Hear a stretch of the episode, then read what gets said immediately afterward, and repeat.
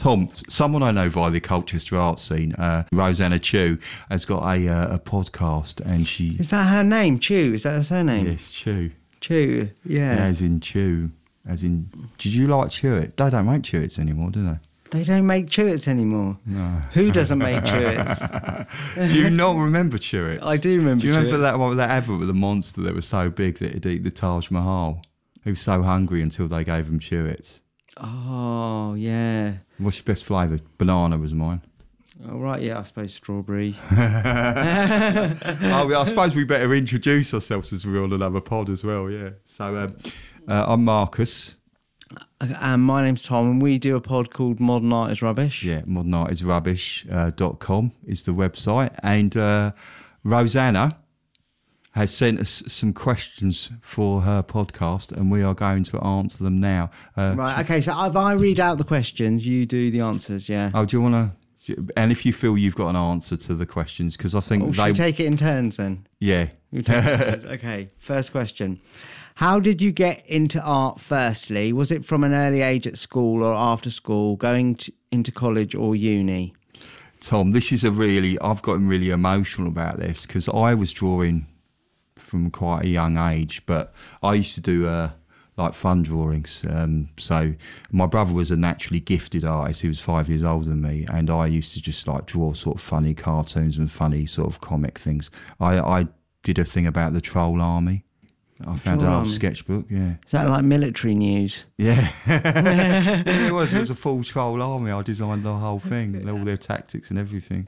Oh, right, yeah. So this is like instead of playing with soldiers, you were drawing your own? Yeah, I was drawing my own troll army and a troll tank. Little boys in the old days used to play with soldiers. I, I don't know if they do now. the whole troll army. I don't know what I intended to do. And I found a drawing where I, I took the Mickey out of Hitler as well. Oh, in a drawing. Yeah.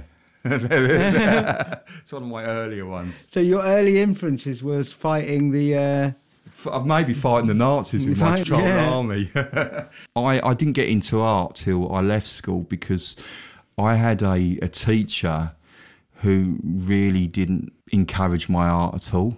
And I remember one time I spent ages on this picture of a cat and I did the drawings. I even cut out all the letters for the name of the cat.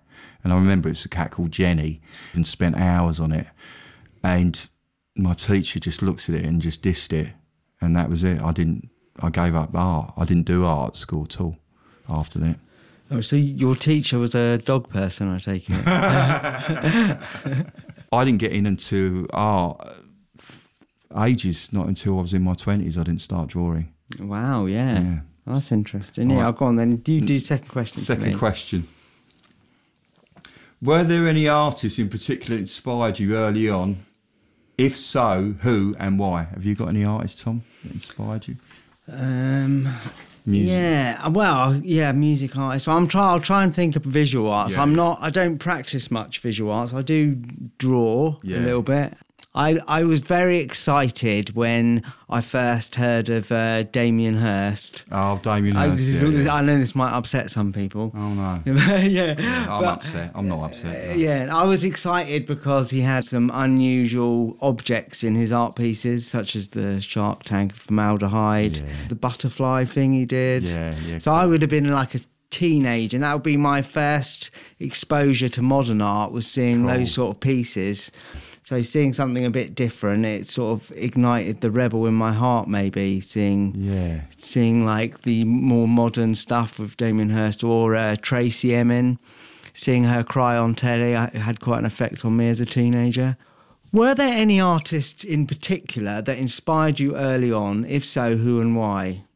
my mum went to the works and she bought me a when i was about 21 22 she bought me a book on edvard munch and i loved it i loved the expressionistic nature of it i loved the fact that it appealed to directly to my emotions so that is the first real inspiration of art um, that and so having the Mona Lisa in my nan's flat in Basildon, which we talked about in our uh, Mona Lisa episode, that was quite inspirational to me as well. Yeah. Seeing it beautifully striped in an orange light from the street lamp behind, that was good. Question three, that's really relevant to me, isn't it? So, Okay, yeah. So did you do a foundation course? What was it like? And uh, did it help you navigate your sense of where you fit in with your art before doing a degree?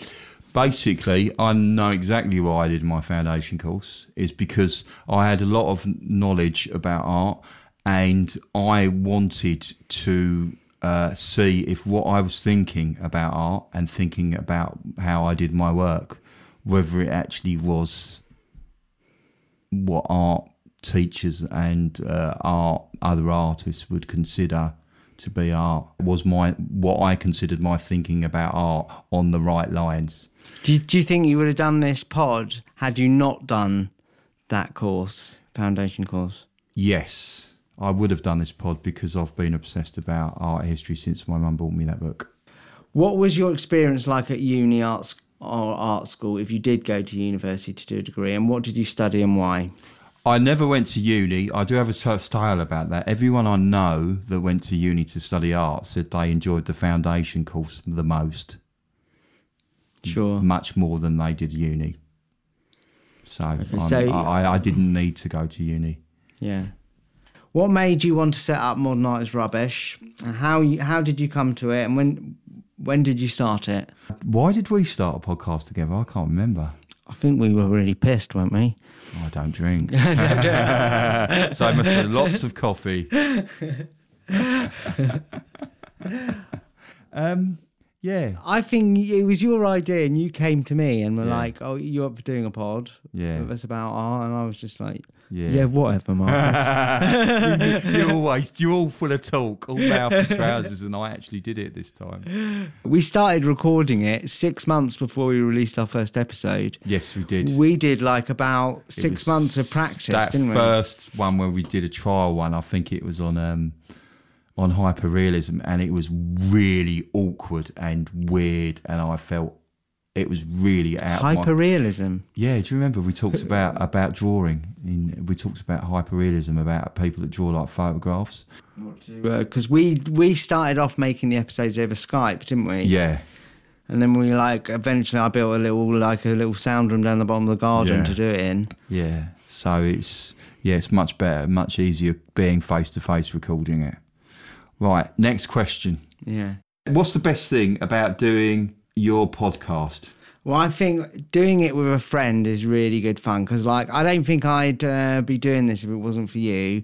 And what I enjoy most about it is, uh, you know, seeing us grow as a as a little partnership. Yeah, It's kind of fun doing it with your mates. And I guess a lot of podcasters do do it with their friends or their colleagues, don't they? yeah. It's quite a common thing, I suppose. Yeah, I've done it to get invited to more parties, and I still haven't actually um, get more involved in the arts, and also is to be able to pull some other people a platform to get their art more talked about, Yeah, it's nice. so less it's, known. That's quite nice. yeah, it's nice to learn more about art because I have so many friends who went to art college Yeah, yeah. or who are artists, and I, I can understand, you know, the um, other, other worlds that I don't normally mix in so much. I Yeah. feel like I'm I've got a foot in the art world without like practicing Yeah, by doing the podcast and learning about art Yeah. history and talking to artists. and I think that's quite important because I think there's a lot of arts funding that's being pulled from, particularly from schools at the moment. So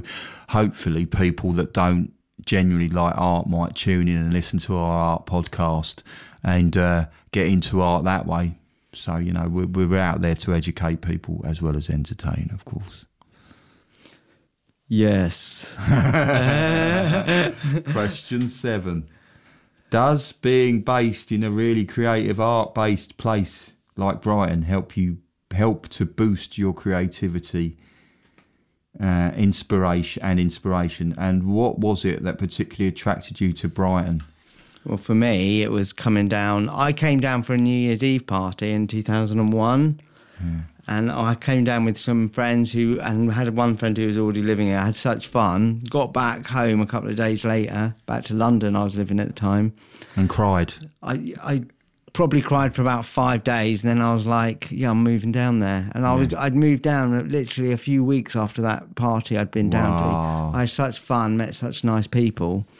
I was like, "Oh, I'm going to go and move there." Yeah, oh, cool. Then I just did. Yeah, I, I went up here, visited here twice with my mate Paul, and it was in the rain.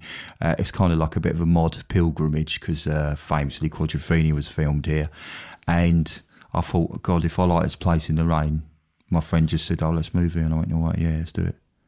That was Oh, it. Yeah. So, yeah, and I. And we met like a, a week or two after that. yeah, yeah. I met you here, and you, we were like, "Oh, I know you from Colchester." We Yeah. kind of recognised each other, but from the without hole in the wall each gig, other. hole in the Yeah. wall gig. Um, but Brighton is Brighton is really creative, but I think it is just that Brighton is very creative, and it is good to be around creative people because it does drive you. Yeah, there's plenty of inspiration if you want to find it Yeah. around Brighton. For instance, particularly with podcasts, there's even like a meetup group with for podcasters in Brighton. So there's quite Which a lot. we went to. Yeah, we did. That was great fun, wasn't Yeah, it? Yeah, you got a little badge, didn't you? You got like I have a podcast or podcast curious. Yeah, all I remember is all the pizza and beers. Oh yeah, I remember all the water. It's, it's fair to say, like, podcasters in Brighton aren't the healthiest bunch. Right, eighth question. What advice would you give to younger people uh, just starting out after finishing school or even uni that have graduated wanting to still be in the creative arts but unsure how to get ahead? I think branding is a big thing these days. Absolutely, yeah. I think you got to decide that you you know there is a real balance with what you do with your artistic integrity and the market as well, and you have to compromise. I think. Yeah, well, I mean, in terms of earning money for an artist, like marketing is one of the areas where you can do really well, I suppose. yeah.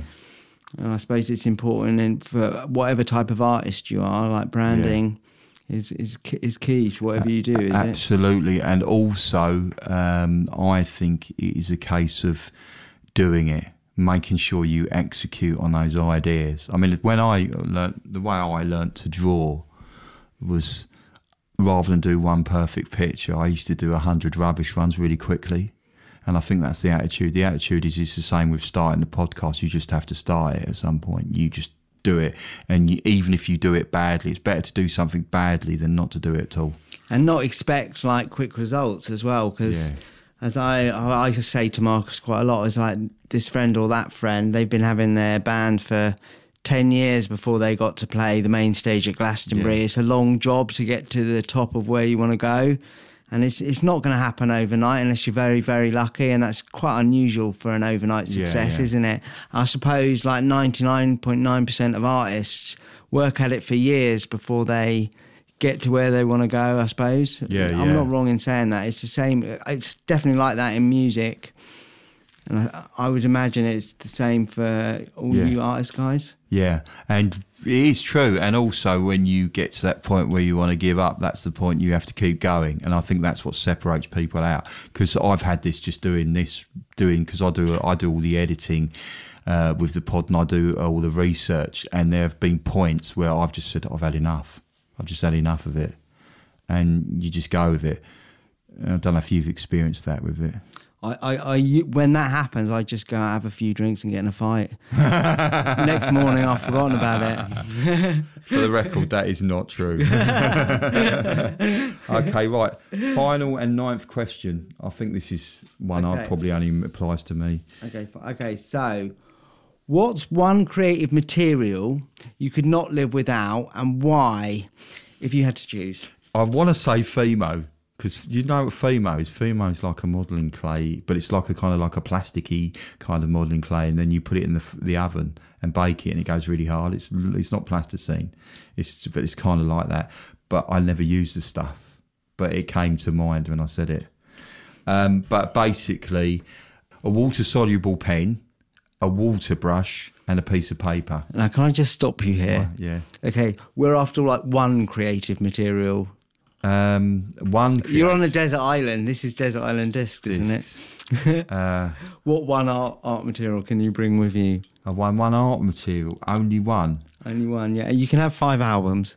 A knife. yeah. I'll bring a knife then. A knife. Then I yeah. can cut trees down and, and burn them and, and make charcoal. Oh, nice. And then I draw charcoal on whatever was charcoal on bark. I don't know. Where would you draw? Where would you draw on a desert island where you could use oh rocks? You know, you draw on the beach, you'd be like H E L P M E. um, yeah. So, final uh, question, um, which isn't written down, is uh, where can people listen to our podcast? Modernartisrubbish.com.